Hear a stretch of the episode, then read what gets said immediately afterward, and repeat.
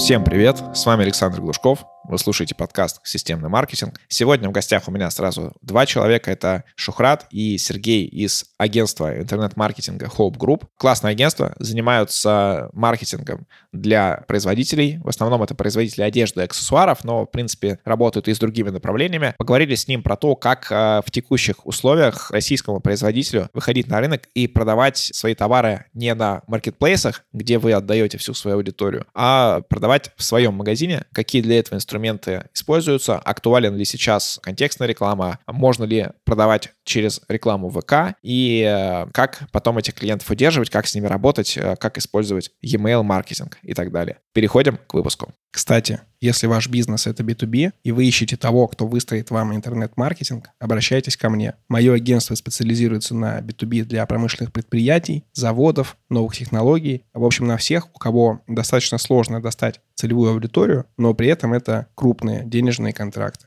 Ссылка на агентство в описании. Шухрат, Сергей, привет. Кто вы такие? Расскажите о себе, э, чем вы занимаетесь, у вас э, общее дело. Э, начнем, наверное, с Шухрата. Как такое интро? Привет, я основатель компании Hoop Group. Наша компания приблизительно три года. Мы развиваем контекст, таргет ВК, работу с блогерами, Telegram Ads и SEO. Угу. Супер, Сергей. Да, окей. Всем привет. Я Сергеев, непосредственно второй основатель рекламного агентства Hope Group. И так как Шухрат уже сказал, чем мы занимаемся, я лишь скажу, что мы сейчас работаем в основном на два таких крупных города. Большая часть заказчиков у нас в Москве, какая-то часть здесь, в Новосибирске, так как наша команда находится здесь. Поэтому мы так э, умело распределились по всей России, что охватываем практически все часовые пояса. Шухра забирает на себя европейскую часть, я забираю там на себя сибирскую и дальневосточную. В общем, так вот э, и поделили наше агентство по, по часовым поясам. Супер. Сегодня тогда будем с вами говорить про э, тему того, как э, продвигаться российскому производителю, как продавать свои товары. Сейчас э, есть такой огромный тренд на маркетплейсы, но все-таки эта тема про большие обороты и огромную конкуренцию, и то, что ты отдаешь свою базу клиентов э, самим маркетплейсом. Поэтому не все хотят туда идти. В принципе, большое количество людей хотят развивать э, свои э, интернет-магазины. То есть я сам, если бы у меня был интернет-магазин, у меня было несколько, но я их закрыл, то я всегда хотел бы, чтобы это было на моем домене, на моем движке, с моей базой и э, полным контролем над э, всем, что я имею по этим клиентам. Давайте вы расскажете вообще, как с вашей стороны сейчас обстоит ситуация на рынке, потому что я говорю, ну, немножко я отдалился уже от e-commerce, а вы находитесь в гуще событий. Ну, смотрите, а получается, что сейчас в основном к нам клиенты приходят, которые, правда, хотят развить больше свой интернет-магазин, потому что marketplace — это легко, плюс, как ты и сказал, что там есть своя конкуренция, свой демпинг, поэтому хочется развивать собственную сеть. И это, я считаю, даже правильно, потому что вы собираете базу, вы развиваете свой бренд, о нем знают не только внутри маркетплейса, но и снаружи, и получается тем самым вы это работа в долгую. Кстати, вот э, по поводу своего бренда, интернет-магазина. Как-то у меня был заказчик, э, мы вели ему рекламу на его сайт в России, у него хорошо шли продажи, и он очень хотел выйти в США. И мы решили пойти супер прям в лоб, то есть мы просто сделали, по сути, копию сайта только под э, США, там, с адресами, с их номером телефона. Запустились, запустили Google Ads и не получили ни одной продажи, по-моему, за весь бюджет. Вот, это был такой заход в лоб. После этого мы начали уже анализировать, поняли, что в США США отдельный магазин, он не может работать без э, бренда. То есть там, даже если ты не представлен на Амазоне, у тебя должен быть хорошо как-то развит бренд. А есть ли такая ситуация сейчас в России? Или в России можно запустить no-name магазин и выигрывать за счет э, там более низких цен или более быстрой доставки? Суть в том, что ты, конечно, можешь попытаться запускаться как no-name, просто там, не знаю, создать себе сайт многостраничный, одностраничный, неважно. Далее уже будет играть, сколько каналов продвижения ты используешь для того, чтобы о тебе узнали. То, про что ты говоришь. Ты появился, тебя еще реально никто не знает. И когда ты запускаешь контекст на свой бренд, даже если у тебя там безумно классные, уникальные какие-то крутые вещи, и товары, которые ты продаешь. Если у тебя только один канал, и ты пытаешься продвигаться условно только через контекст, а тебе узнает достаточно малое количество аудитории. Здесь нужно подходить обязательно комплексно. И вот о чем я подумал, ну да, вы, конечно, прикольно сделали, что просто скопировали Google Ads, но здесь необходимо еще и другие каналы подключать, например, как частенько, ну, частенько делаем мы. Э, чтобы расширить охват и дальше там, догонять пользователей ретаргетом, собирать луклайки, мы подключаем работу с блогерами. То, про что ты говоришь, мы как раз-таки строим имя бренда на пользовательском контенте, на отзывах, на рекомендациях. И после этого уже показываемся им там в соцсетях, в различных браузерах в виде контекста. И здесь одно без другого, наверное, сейчас просто невозможно. Ты можешь долго, упорно рекламироваться, там, наверное, в ВК, но это здесь важный сделать акцент на том, что это будет долго и упорно. Если ты хочешь все-таки поскорее купить как-то свои инвестиции, то стоит как-то комплексно к этому подходить. И тут в помощь тебе перформанс-маркетинг, который можно подключить в свою работу. Сейчас а, как раз поговорим про основные инструменты, но до этого поговорим более про такую вот э, кровь Якома, это про маржу. То есть вот э, есть мультибрендовые магазины, которые работают с большим количеством поставщиков, и чаще всего они работают за счет оборота. То есть там чем больше оборот, тем больше скидки, и тем больше они себе зарабатывают деньги. Производитель, например, российский там, бренд, который хочет э, продавать что-то, вряд ли может работать по такой модели. Скорее всего, ему нужно работать через наценку, то есть продавать дороже, чем он производит, и э, как можно больше увеличивать это вот, э, вот этот промежуток. Есть такое поверье, что, или поверье, не знаю, из опыта у меня тоже, что большинство интернет-магазинов работают с маржой 20%. Реально ли это и актуально ли это сейчас вот для российского рынка в 2023 году? Мне кажется, что нет. Э, если мы как раз-таки говорим про мультибренды, у них как раз-таки есть 20-30%, максимум 50%. Это их вот предел куда они должны уложить затраты на магазин, на рекламу, на собственную прибыль. С собственным производством куда проще. У вас себестоимость куда ниже, э, нежели закупочная цена, и тем самым у вас марже больше. Грубо говоря, интернет-магазин собственного производства может выделять приблизительно до 30-35% долю рекламных расходов. И это уже довольно весомая часть. По крайней мере, первое время понятно, чем больше бренд, тем будет снижаться доля рекламных расходов. Особенно если есть офлайн, тут уже будет там деление. Онлайн, например, может 35, а офлайн нужно, например, 10-15, потому что там есть э, другая каста расходов. И вот примерно так в целом строится, получается, гипотетически каждому бренду маржа сейчас довольно хорошая. А, супер, тогда как раз переходим к рекламным каналам. А, есть э, такое опять же, не знаю, может быть, зашоренность людей или какое-то фокусирование только на своем опыте. Я это вижу во всех сферах. А, очень это видно в сфере маркетинга, очень хорошо видно в сфере любых услуг. Но и у товаров такая история тоже присутствует. Исторически у компании заходит какой-то один из инструментов привлечения клиентов. Допустим, это, не знаю, реклама или, допустим, только SEO. Дальше они считают, что работает только этот инструмент, а со всех остальных привести трафик и такой, который будет конвертировать, нельзя. А у меня было несколько таких клиентов. Это, например, э, очень часто e-commerce, связанный с э, сантехникой, какие-то ванны, э, санфаянсы и так далее. У них, например, либо работал Яндекс.Директ, либо там еще, ну, несколько лет назад Google Ads, либо они говорили, нет, это все дорого, нам вообще никаким образом не окупается, у нас работает только SEO, и э, кто-то выезжал только за счет того, что они предлагали что-то необычное или там что-то сложное. Например, вывоз ван предлагает мало компаний, которые продают ванны, то есть там поэтому за счет того, что они их быстро вывозят, быстро привозят, это и было их конкурентное преимущество, и они получали хорошую достаточно выручку. Реально ли, что есть ограниченное количество источников трафика, или, в принципе, просто люди мало вникают в них, не доводят их, не докручивают и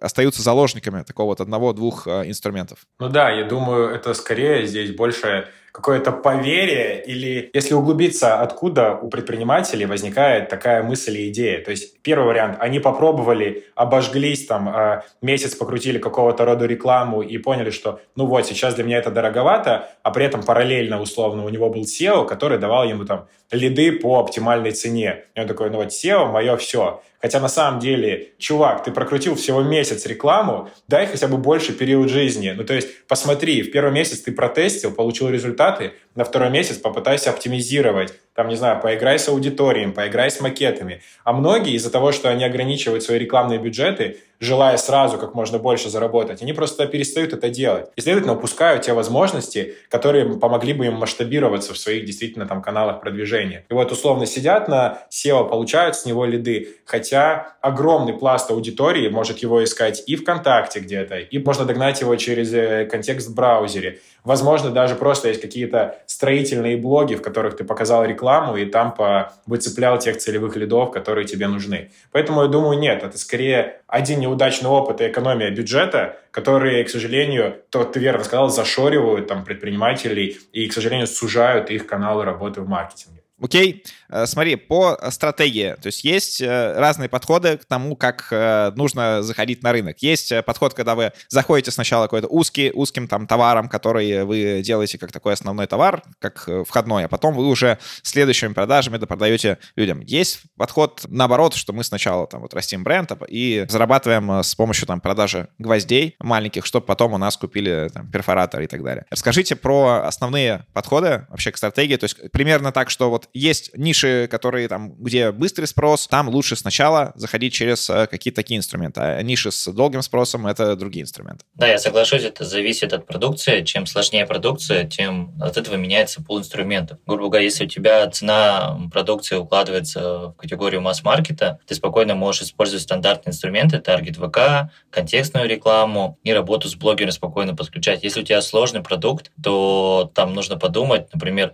high fashion и в целом э, fashion-индустрия, работать напрямую через контекст, это будет крайне дорого, потому что там нет такого количества запросов, и аудитория там немного другая. Тут нужно долгосрочно работать с блогером, делать сложные коллаборации и подключать SEO, чтобы именно конкретно ключевой запрос у человека уводил на ваш сайт. Вот это будет более адекватный подход. Опять же, тут зависит просто от самой продукции, от средней цены продукции. Тут, э, скажем так, много факторов, на которые стоит учитывать. Тут как раз-таки опытное агентство может помочь э, выбрать правильные инструменты.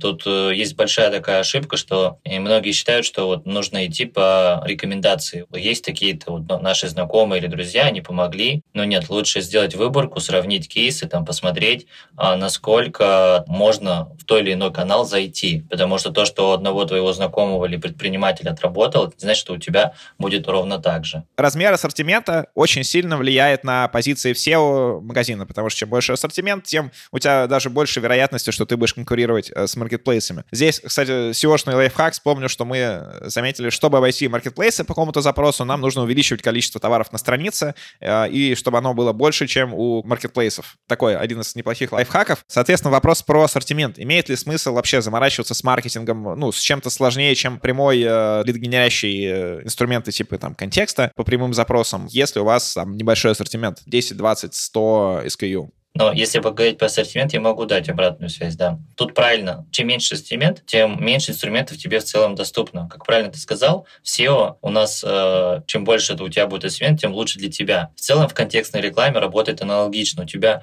доступно больше аудитории, следственно, получить первые продажи тебе будет куда проще и дешевле, так как у тебя большой ассортимент будет выбор, чтобы крутить рекламу. Также говорить о таргете ВК. Ты можешь загрузить большой пул ассортимента в товарную категорию и ее запускать в рекламу. И оттуда реклама дешевле дешевле, проще, она идет по запросам, и ты будешь уже там свой ассортимент показывать большому количеству аудитории по недорогой цене. А если у тебя там, не знаю, 20 изделий, то здесь лучше как раз-таки взять, например, работу с блогерами и развивать конкретные изделия, потому что они там будут интересны аудитории, так постепенно у тебя будут приходить продажи, и ты сможешь э, развивать свой бренд. Смотри, еще раз, давайте тогда соберем про инструменты. У нас э, какие инструменты вообще сейчас актуальны для интернет-магазинов в России? До недавнего времени их было больше, сейчас их стало чуть меньше, но если говорить про текущий момент, это в первую очередь Яндекс Директ, хорошо качает сейчас э, самые разные ниши. Второе – это таргетинг ВК, несмотря на то, что говорят, что там аудитория не покупает, на самом деле покупает, и в зависимости там от ниши где-то больше, где-то меньше. Третий момент, э, на который имеет смысл делать упор, это сотрудничество с блогерами. Инфлюенс-маркетинг давно растет, набирает обороты, несмотря на запреты и блокировки сети, так или иначе люди продолжают там покупать, да, и продолжают покупать там в тем же телеграм-каналах. Четвертое направление — это как раз-таки Telegram Ads. Относительно недавно стала доступна площадка, на которой можно непосредственно таргетироваться на разные телеграм-каналы без условного разрешения владельца этого канала и показывать рекламу подписчикам. Тоже достаточно мощный такой инструмент, который и подписчиков приводит, и непосредственно сразу продажи дает. Ну и завершающий момент — работа над SEO-продвижением, то есть так или иначе оптимизация работы сайта, работа с заголовками и в целом проработка всех деталей там, и нюансов SEO-оптимизации — она реально приносит э, результаты продаж. То есть вот такие классические пять стандартных инструментов. Можно сюда, конечно, еще добавить такие сопутствующие, которые там даже более вспомогательные. Это там построение качественного бренда, это какие-то составления e-mail рассылок,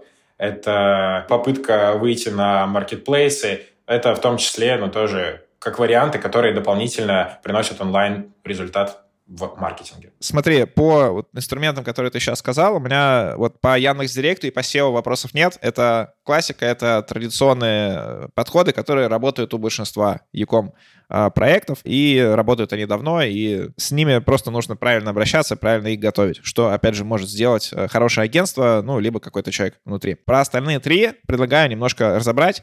А, например, про таргет ВК. Очень мало я видел кейсов, когда это приходило именно прям в продаже. При этом я видел кейсы в последнее время, когда таргет ВК хорошо работал на услугах, потому что на услугах большая маржа, можно там больше показов сделать, текстом убедить клиента хотя бы войти в воронку, и впоследствии он э, переходит переходят в покупку услуги там дорогостоящей. А по поводу товаров, как оно здесь работает, насколько это такой, можно этим обрабатывать какой-то трафик, у которого уже есть э, потребность в приобретении ваших товаров, или это только для создания потребности? Я бы исходил из того, что сейчас ВК и правда активно развивается, новый кабинет, э, новые возможности, и сейчас, по крайней мере, что по нашему опыту, для того, чтобы работать с таргетом ВК, важно иметь и правда конкурентное преимущество. Нельзя, грубо говоря, предлагать человеку оплатить сразу, да, здесь, скорее всего, срабатывает как раз-таки, например, доставка с примеркой. Человек примеряет, и вы этот заказ можете внутри ВК оформить. Плюс сейчас ВК, у ВК есть свой внутренний магазин, это очень сильно тоже влияет на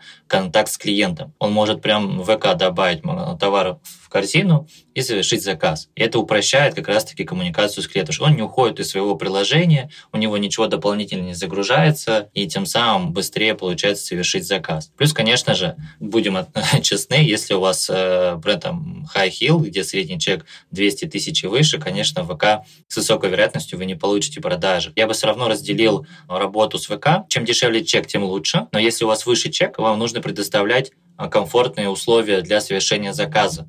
Например, а, мы работали с брендом обуви, и они предлагали бесплатную доставку с примеркой обуви. И это сильно повышало количество заказов, и чем качественнее у вас продукция, тем выше будет процент выкупа. Там процент выкупа составлял 0,6-0,7%. А, Получается, что в целом для них это было адекватно. Просто нужно было делать недорогие заказы. Третий вариант – это работа менеджеров. Внутри ВК люди все активно общаются, и Э, человека легко вывести на разговор, посадить менеджера по продажам, где он будет полноценно вести диалог с клиентом и выводить его на продажи. У нас уже сейчас есть в работе такой бренд, который работает только через отдел продаж. Наша задача приводить больше квалифицированных лидов, те, которые интересуются продукцией, размером, а дальше уже менеджер сможет донести до клиента пользу данной продукции. В принципе, ВК очень интересный инструмент э, тем, что есть э, люди, которые вот они продвигали свои услуги и товары через ВК там, 10 10 лет назад, и они потом никуда не ушли. То есть появлялся Инстаграм, появлялись э, какие-нибудь там инструменты рекламы, они никуда не уходили, они даже вообще не заморачивались, и они умеют с этим работать и до сих пор живут на этом. А, так что э, мне всегда казалось, что ВК все просто не дожимают. У них не получается прям сделать такие результаты, как получалось в Инстаграме а, с их алгоритмами, и они на них забивают, и ВК потенциально очень интересное место. Да, я соглашусь, что часто среди брендов популярно это то, что они сравнивают все инструменты с Инстаграм. Инстаграм — это отдельный инструмент, и сравнивать его с другими ну, крайне некорректно, особенно там в текущих реалиях, и важно развивать разные каналы, понимая, там, какой процент долю рекламных расходов вы готовы выделить на данный канал. И это будет как дополнительный источник э, покупок и коммуникации с клиентом. Предлагаю про следующее поговорить про интеграцию с блогерами. Интересно ваш опыт, какой вы делали. Мне недавно показал YouTube э, видео про то, как, э, по-моему, это в Японии э, изготовляются хорошие классические ботинки, всякие там броги, Оксфорды и так далее. И прям процесс, там, видео на час, как это все делается прямо вручную и так далее. Мне очень понравилось, мне теперь постоянно сыпятся рекомендации про это, мне очень нравится. И кажется, что это, по-моему, супер как промо и как интеграция для магазина, который занимался бы такими какими-то ботинками. Вот, при этом у этих видео там даже часто нет ссылки, чтобы купить, то есть это просто как бы процесс производства, вот можешь помедитировать, посмотреть, очень интересно. И э, еще, наверное, вспомню, что мы когда-то для продажи шуруповерта делали интеграцию с одним блогером, где даже не говорили про этот шуруповерт, то есть он просто им пользовался во время своего там стандартного выпуска YouTube-шоу. А, и тоже, в принципе, такой хороший э, маркетинг, но достаточно сложно замерить эффективность, кроме просмотров и последующих продаж. Ну, как бы можно связать, но это такие костыли. Вот, расскажите про интеграции с блогеров, какие делали, что классно заходит, э, что лучше показывать товар лицом сразу, вот типа купи-купи, или как-то вот прятать его, чтобы там только те, кому очень нужно его находили. Интеграция трансляции делаем самых разных форматов и на разных площадках. То, про что ты сказал, какой-то залипательный видос на Ютубе, да, тоже пробовали интегрироваться и на Ютубе, там, с товарами для животных. Что-то размещаем до сих пор там в запрещенной сети. Сейчас подключили активно рекламу в Телеграм. И вот в зависимости от бренда мы и ориентируемся, какую площадку лучше стоит подобрать, где больше может сидеть целевая аудитория, ну и там какие каналы для рекламы выбрать. Если говорить про сами форматы рекламы, то здесь, наверное, как бы это грустно не было, но действительно заходит лучше, когда ты в лоб говоришь, типа, какой классный товар и какие у него крутые преимущества. Там, условно, что-то подобрала себе, смотрите, как прикольно, вот такие-то у него плюсы, ношу, все нравится. И это действительно заходит, люди так как следят за этими блогерами, они имеют к ним определенный уровень доверия, и то, что они рекомендуют, действительно пользуется спросом. Да, она может даже напрямую не говорить, типа, ребят, это офигенный товар, не с некоторыми мы там обыгрываем в виде прям максимально нативной рекламы. Слушай, типа, вот условно в опросе был какой-то там вопрос, как ты ухаживаешь за зубами, и там она показывает прикольные там типа полоски, которые вроде бы просто показала по вопросу подписчика. А потом на эти полоски у нас там посыпалось 100 плюс заказов, если я не ошибаюсь. В зависимости, конечно, от подачи может отличаться результат, но на данный момент там прямая рекомендация э, отлично заходит и работает. Если говорить про какие-то интересные результаты, им наше наблюдение, ну, по крайней мере, что я для себя сейчас выделил, то, что реклама в телеграм-каналах является более окупаемой, чем реклама в Инстаграм-блогах. Именно в соотношении затраты там результат по показателям ROAS, ROI. С каждого потраченного рубля мы зарабатываем больше рублей именно в Телеграм-каналах. Ну и я связываю это с тем, что когда начался вот эта активная миграция из Инстаграма в Телеграм, э, в марте прошлого года. Э, туда перешли прям самые такие горячие, заряженные, целевые люди, которые за этими блогерами следят. И они, следовательно, максимально им доверяют и там готовы покупать то, что они рекомендуют. Безусловно, там в инсте также заходит э, реклама как в сторис, постах, но и сейчас очень популярные рилсы, которые просто набирают охваты зачастую по непонятным э, алгоритмам и причинам, но если там есть реклама твоего товара, это играет нам только на руку. Соответственно, мы получаем больше показов, переходов, ну и результат продажи в том числе. Слушай, интересно про то, что посевов в Телеграме выше по ROI, чем инста, потому что пока что я вижу, что в Telegram э, очень наплевательски относятся те, кто размещают рекламу, то есть они такие разместили, ну и, и все. Вот. А в инсте это идет э, там серия сторис обычная, какая-то там э, подготовка, вовлечение и потом э, презентация продукта. То есть, ну там э, это больше любят. Мне казалось, что там должно это лучше работать, но вот э, интересно, что по товарам э, может быть и наоборот. Ну вот давай я сразу немножко дополню. Действительно, э, в сторис это все так нативно, когда там первая, вторая, третья, то есть там небольшой прогресс прогрев, потом показ, а потом промокод на скидочку. Из-за того, что в Telegram чуть ограниченный в форматах, зато там более широкий такой прямой визуал. То есть ты можешь выложить сразу череду изделий и условно, там, когда блогер на себе примеряет или просто выкладывает контент э, нашего заказчика, это более широко показывает там ассортимент и сразу же пользователь видит, о, а что я еще здесь могу увидеть? И я периодически думаю, что, возможно, это тоже играет свою роль. То, что вот эта подборка из, там, из 10 или там, да, максимум 10 изделий можно приложить, она дает сразу больше выбора потенциальному покупателю. А в сторис, как правило, там, ну, чтобы показать много товаров, это нужно загрузить много сторис, а это уже явно не будет там сильно нативно или как-то выглядеть как рекомендация. Но это скорее второй момент. Первый — это все-таки то, что там такая более лояльная аудитория. Ну и никто не ограничивает возможность договориться с блогером, чтобы это было не сильно наплевательски, там, изначально сделать одну аккуратную отметочку, потом вторую. То есть это, это тоже хорошо работает.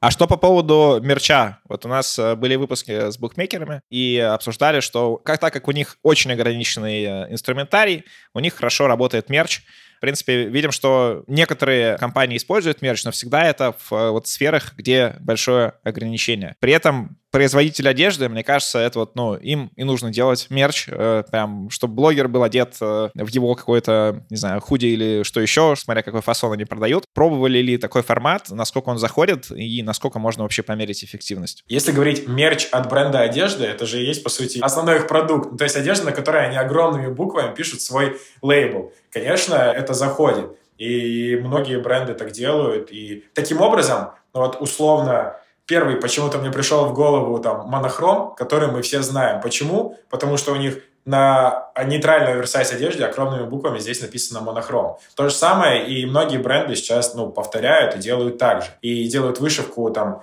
на худи, на джогера имени своего бренда. Тем самым, действительно, это больше запоминается, но это сложнее отслеживать в том плане, что это больше имиджевая история. Сейчас ты мелькаешь, мелькаешь, мелькаешь, и продажи к тебе будут приходить постепенно. Тут ты, к сожалению, не отследишь там по меткам, э, по промокоду или еще чему-либо.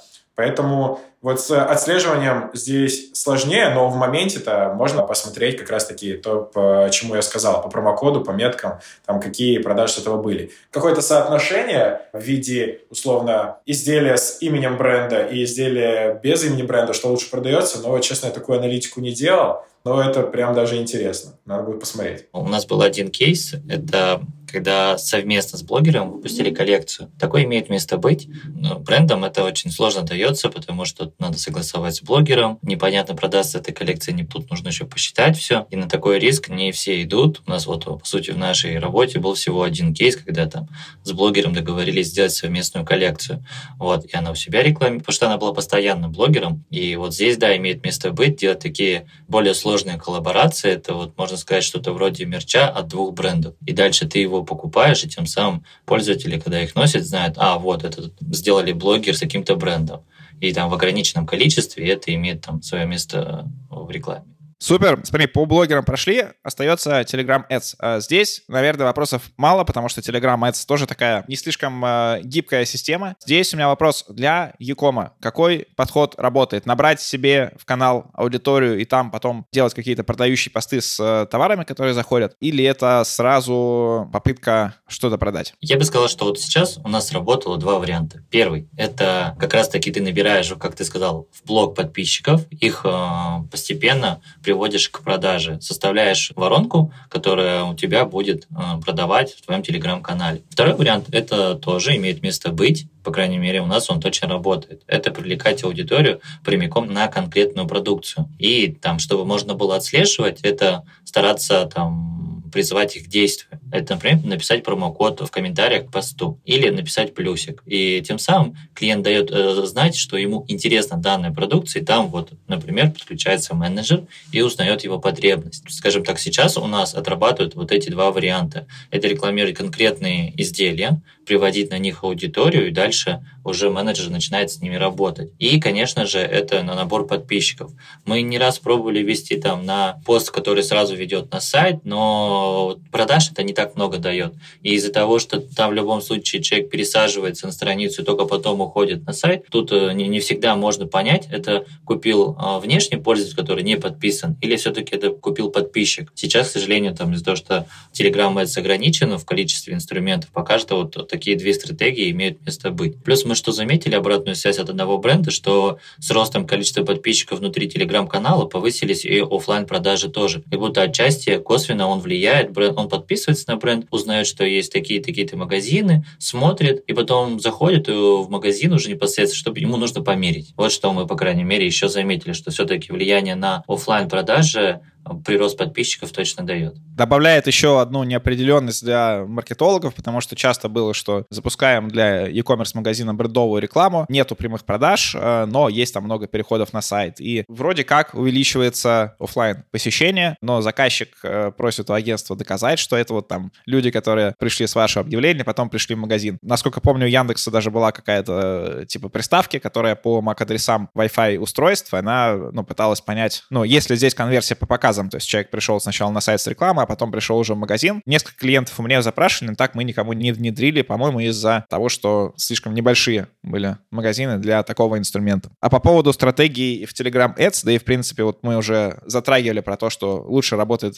прямой заход, когда ты сразу прямо у блогера прям говоришь прямо купи, купи и так далее. У меня такой же опыт, недавно как раз это обсуждали, что вот когда ты говоришь купи, у тебя результаты лучше. Я сейчас тоже веду Telegram Ads и делаю разные посты. Где-то у меня там какие-то полезные там э, и так далее, про маркетинг, где-то рассуждения там про что, как надо делать. И лучше всего самый дешевый подписчик был, когда у меня был пост про то, что я даю консультации, столько-то стоит, то-то разбираем. И хотя мне казалось, что вот наоборот, то есть надо сначала какой-то пользу завлечь, а потом уже продавать. А здесь оказывается, что нет, нужно сразу прям впрямую говорить, что ты даешь. Ну вот точно, что я еще посоветую, это для брендов. Не получится просто вести магазин, где постоянно ты показываешь купи-купи. На такой бренд, вот сколько мы запускали, очень дорогая цена подписки, реально очень дорогая. И тут важно вести конкретно блог с полезными советами, потому что, ну вот, по крайней мере, в нише там одежды это точно имеет место быть, и просто на магазин никто не придет. А вот прийти на бренд, который рассказывает о, например, как сочетать высокую моду с повседневной ноской, вот это уже интересно, да, и предлагает уже непосредственно свои вариации, да, которые схожи с высокой модой, и которые вы можете носить э, в повседневной жизни. Вот здесь уже имеет место быть такая вот воронка постепенная, которая продает. Ее, опять же, нужно в идеале бренду составить и уже непосредственно работать с трафиком. Согласен. У нас еще остался момент про традиционные пока что источники трафика. Даже не источники трафика, а вот работа с клиентом, продажи — это про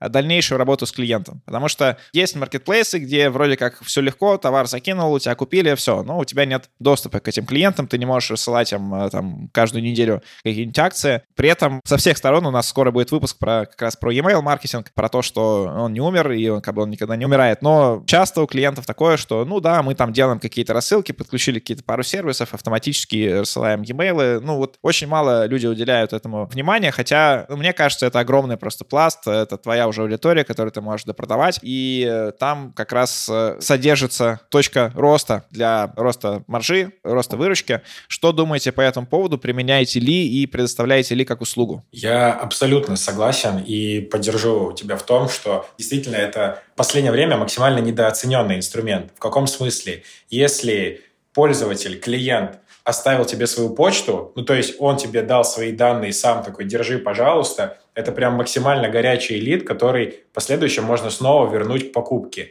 Да, можно, конечно, его перегреть, и он отпишется, там, условно, заспамить тебя, но значит, это не самый твой, там, условно, преданный пользователь или покупатель. Но если у тебя есть почта клиента, которому ты периодически можешь о себе напоминать, какими-то полезными, там, не знаю, подборками, советами, баловать его иногда э, скидкой какой-то или каким-то промокодом, он обязательно к тебе вернется. И у нас э, есть э, хороший кейс с одним из брендов, когда там за полгода работы мы смогли выйти, так, если не ошибаюсь, дорос где-то в 700% с e-mail рассылки, что, мне кажется, для меня очень хорошим показателем. Благодаря чему? Благодаря тому, что у бренда постоянно расширялась база пользователей. То есть они круто работали, во-первых, с другими каналами продаж, к ним там с контекста, в тот момент еще с таргета приходили пользователи, оставляли свои почты, то есть совершали покупки, оставляли почты. Когда они на сайте собирают почты просто с людей, которые хотят условно получить скидку, либо какой-то бонус. Ну и дальше ты их просто постоянно прогреваешь, и даешь им какой-то прикольный офер, и они к тебе реально возвращаются, они реально покупают,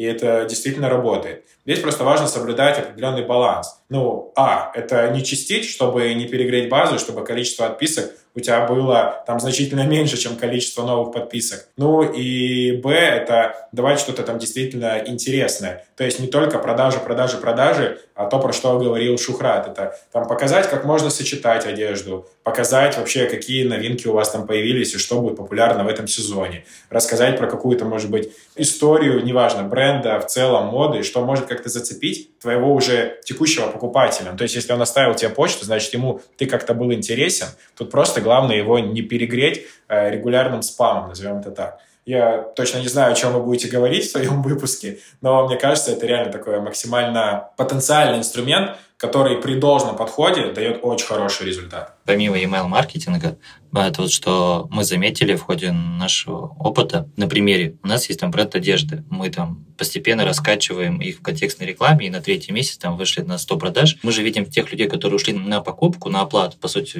вводят свой номер карты и оплачивают. Но мы заметили, что только 70% в итоге оплачивают. И 30% людей, там из 30 заказов просто остаются неоплаченными. И большинство брендов с этим ничего не делают. Вот он не заказал, но не заказал. Все на этом. А это вот мы считаем неправильный подход. Мы предложили бренду просто обзвонить все эти 30 заказов и предложить им, например, примерку И в итоге данный бренд закрыл еще сверху 30% от тех, кто не купил у них. Просто получается, что даже тот, кто не совершил покупку, с ним важно работать. И тут довольно много инструментов, я соглашусь. Это, по сути, их можно заново вогнать в базу там, того же контекста и показать им определенный посыл. Им можно воспользоваться вот э, email маркетингом, да, можно даже просто-напросто позвонить, если, опять же, там ну, есть на это разрешение у каждого сайта в идеале, когда оформляешь заказ, такое должно быть. Вот, и тем самым ну, уже стимулировать клиента на покупку. У нас э, получается, что немножко выпуск э, ушел в сторону брендов одежды. То есть, может быть, нам нужно было изначально записывать именно про маркетинг для производителя одежды. Я здесь еще, наверное, добавлю такой кейс. У меня был клиент, это магазин детской одежды, обычно высокого сегмента это был. И проблема была такая, что я к ним как-то приехал, у них мало было продаж, они, в принципе, как-то так вот к маркетингу относились не особо, то есть им больше нравились офлайн продажи И мне собственник показывал свой магазин, то есть он меня водил, показывал, что вот у нас здесь то, но у него было такое сразу заложенное отношение, что вот коляска, коляска стоит 60 тысяч, я бы такую никогда не купил бы. Я бы там, было бы мне 20 лет, я бы такую не купил. А вот это тоже, но это слишком дорого, я бы такое тоже не купил. То есть у него прям было такое ощущение, что он э, не хочет продавать свой товар, что странно, что он выбрал этот э, сегмент. Э, из-за этого очень многие моменты в маркетинге стопались, то есть там запустить что-то, кроме каких-то скидочных акций, потому что производитель предоставил скидку, не удавалось с этим клиентом. Вот. И, соответственно, продажи у них не росли. Не знаю, что с ними сейчас, но такая есть, наверное, какие-то и психологические особенности у собственников, которые не позволяют развиваться маркетингу. Ну да, это такое частое заблуждение, когда предприниматели или собственники бренда, вот они нарисовали себе определенный портрет аудитории, и вот искренне верят, что только вот эти люди и только они будут там у вас покупать. Либо мерят по себе, либо, опять же, по какому-то там своему короткому опыту. Это вот действительно та зашоренность, которую необходимо расширять путем тестов, путем там какой-то аналитики, показывания отчетов, что смотри, у тебя вот здесь и вот здесь покупает не только аудитория, там условно 35+, но еще и там 25-35 тоже сюда заходит и покупки совершает. Поэтому здесь очень важно, конечно, анализировать, и пытаться донести как минимум до любого заказчика, предпринимателя, что аудитория сидит много где, и много что имеет смысл пробовать. Ну, точнее, расширять границы вашей ЦА. А у нас есть э, производители ламината, и очень долго они думали, что только контекстная реклама вот у них работает, и больше ничего не будет работать. И мы им предложили как раз-таки работу с блогером. Вначале мы встречали, конечно, очень такое негативное отношение, что это вообще невозможно, как мы вообще ламинат продадим через блогеров, что он сделает и так далее. По сути, мы сделали посев. Мы взяли строительные тематики, строительных блогеров и договорились с ними о том, что они расскажут о данной продукции. И у них резко начали повышаться продажи, стала более релевантная аудитория, приходить, и даже результаты в контексте улучшились. Смотри, еще момент а, про тоже рекламу. Вы ее не упоминали, что вы ее делаете, но у меня были такие запросы, и мне кажется, это вообще актуально всем, особенно производителям. Когда производитель ищет дилеров себе, которые будут продавать его а, товар. Закладывать ли вообще на это маркетинг, или лучше все строить через себя, то есть э, чтобы магазин был полностью под тобой, а не под дилерами, и ты реализовывал все, опять же, от себя? Ну, мне кажется, это зависит от э, самого производителя, как ему комфортнее, потому что для кого-то удобнее продавать самому и, грубо говоря, всю маржу забирать себе, которую он может сверху сделать. А есть те, которые хотят развиваться чуть быстрее и готовы, например, там, сделать э, оптовый лендинг и на него привлекать э, дилеров. Говорит, что вот у нас есть такая-то продукция, и вы можете ее у нас закупать. У нас широкий ассортимент. В целом у нас есть там пример такой работы, где целью было именно загрузить загрузить производство. Вот, тут, наверное, цель как раз-таки, что какая именно? Развивать бренд или загрузить производство? Если загрузить производство, тут, конечно, лучше работать через дилеров, которые будут у тебя в больших объемах закупаться, тем больше у тебя будет производство загружено. Тут вопрос, скорее всего, к клиенту, какая у него цель. Мы очень много говорили про то, как делать маркетинг. Я предлагаю обсудить то с кем его делать. И вы здесь сами как э, агентство маркетинга Hope Group расскажите магазинам, как лучше всего выстраивать вообще маркетинг в интернет-магазине. Потому что мое мнение такое, что обязательно должен быть маркетолог на стороне магазина, а подрядчики уже могут быть э, ну, какие-то отдельные по отдельным инструментам или по комплексу инструментов. Что вы по этому думаете? Какие э, схемы обычно у вас лучше всего работают? Тут э, я сразу скажу, что если вы начинающий, начинающее производство, это лучше делать внутри, через внутреннюю команду, либо брать каких-то недорогих фрилансеров, постепенно получать какие-то пробы, ошибки, понимать, что у вас работает. Если вы уже, там, не знаю, у вас 18, 10, 5 магазинов и активно продаете, то тут в моем понимании, да, ты прав, должен быть всегда внутренний маркетолог, который будет понимать э, всю внутреннюю систему, и его как раз-таки основная задача – это, скорее всего, найти эффективных людей, которые смогут э, в том или ином канале достичь нужных для него результатов. И тут как раз-таки может быть, э, грубо там, у одного бренда может быть пять агентств, которые работают, но они работают на разных инструментах, потому что вот конкретно в этом инструменте они работают лучше всего. И тут э, нету единого решения, что вот лучше внутренний штат или внешний. Я бы исходил из того, насколько там внутренний штат способен тебе принести эти результаты. По нашему опыту, да, большинство брендов крупных обращаются всегда в агентство, потому что там, во-первых, от агентства легко отказаться, да, и агентство там оказывает широкий спектр услуг. А с ним можно запросить разные роды, там, можно и дизайн запросить быстро, да, для того, чтобы там содержать внутри штатного дизайнера, это займет деньги, налоги, время, а тут, пожалуйста, дизайн быстро ребята выдали, ты его реализуешь, да. Также легко там реализовывать с внешними агентствами, это как раз таки какие-то акции, инфоповоды, они быстро смогут подключиться и реализовать твою идею. А, Еще очень хороший подход, когда ты идешь в агентство, у которого есть э, экспертиза в определенной нише. Вот вы как хоп-группа, у вас в чем экспертиза? То есть про кого вы можете сказать, что если у вас интернет-магазин, ну, одежда и ламинаты, я понял уже, что к вам, а, кто еще? Мы работаем в основном это как раз-таки с одеждой и с аксессуарами. Это то направление, которое у нас хорошо отрабатывает. И сейчас мы еще активно работаем это с сложным B2B. Это те услуги, которые, например, грубо CRM-система – это легкий B2B, а сложный B2B, например, это металлоконструкция, которая продается чеком там, от 10 миллионов и выше. Да? Это сложная реклама, которую мы делаем. Или фармацевтика. Ее задача продать не конечному пользователю, да, чтобы все аптеки заказывали именно у них. Мы делаем такой тоже сложный. Постепенно, конечно, мы развиваем и другие направления, но это, наверное, основные. Это как раз-таки Яком в сфере одежды и сложный B2B. Еще можете какой какой-то процесс э, или кейс э, по своему клиенту рассказать, но не в формате такого инфо-цыганства, что там они пришли, и мы сделали им 10 э, лимончиков, там что-то такое, а в формате, что пришел магазин, есть собственник, есть э, такая-то команда, мы подключили там такой-то, такой-то инструмент, у нас это заняло столько-то времени, а к чему мы пришли? Да, конечно, у нас есть бренд, с которым мы работаем уже два года. Мы вообще с ними работаем еще с Инстаграм. У них есть внутри штатный маркетолог, который давно тоже с ними работает, давно развивается, и изначально там, например, они не хотели к нам приходить на контекстную рекламу, потому что у нас был небольшой опыт.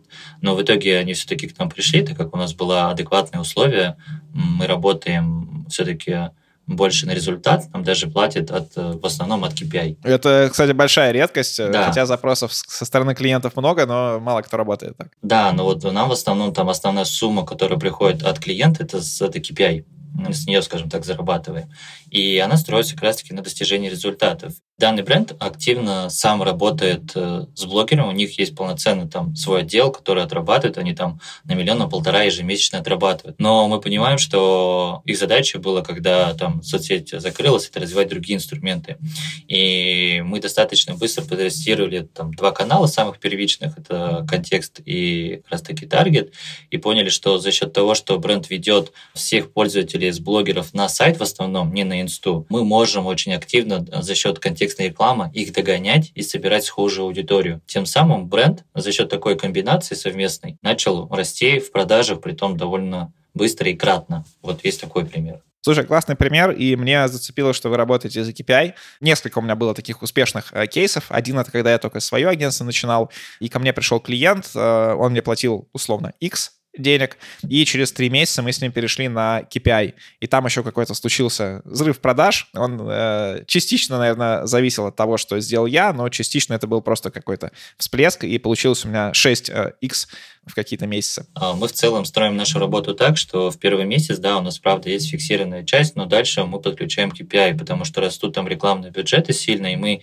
не повышаем нашу фиксированную часть, мы стараемся работать на результат. Мы совместно с клиентом всегда определяем а, долю рекламных расходов на каждый канал, который он готов тратить. Притом мы определяем несколько этапов.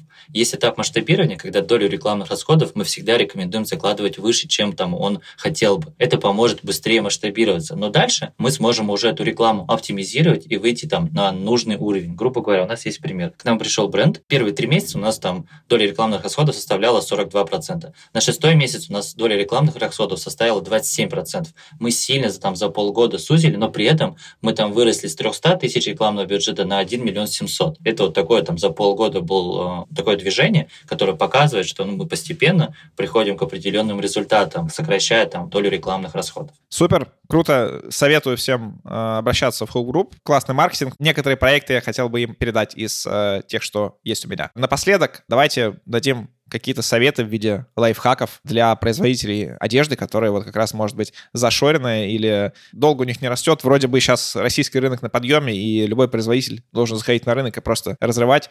А, вот. А, Сергей, начнем с тебя. Что ты посоветуешь? Может быть, чуть-чуть банально, но я посоветую подходить э, к маркетингу именно с системным подходом. Оценивать каждое из направлений, которое ты можешь потестить, и подключать не что-то одно, а как минимум там тестить сразу несколько. Понятно, там ограниченность бюджетов, экономия, желание там все и сразу там побольше денежек заработать, но вот распланировать прям э, четко по системе, что ты запустишь там первый, второй, третий месяц, и вот по этой системе уже двигаться. Потому что многие начинающие бренды из-за того, что они в таком легком хаосе, э, они эту систему теряют, и просто идут вот в каком-то одном направлении, там, непланомерно там увеличивая условно бюджет или непланомерно подключая там те или иные инструменты. Я вот именно посоветую там условно либо взять там штат маркетолога, либо нанять команду профессионалов, вместе составить вот этот план хотя бы на квартал, вот эту систему прописать, по офферам пройтись, что вы можете составить и предложить для там, своих покупателей, и по этой системе уже двигаться. И вот как раз-таки по ходу движения уже что-то корректировать. То есть тоже не нужно из крайности в крайность, там, типа вот мы наметили план на три месяца, ровно по этому плану и двигаемся. Но, конечно, нет, тут важно еще подключать определенную гибкость. Но вот, наверное, мой основной такой будет совет. Я дам, наверное, совет начинающим производителям любого направления. Старайтесь э, в первые, да, может быть, три или полгода работать на количество заказов, не на прибыльность, а лучше работать там в ноль или в небольшой минус, но увеличивать число клиентов внутренних, потому что дальше вы сможете повышать LTV.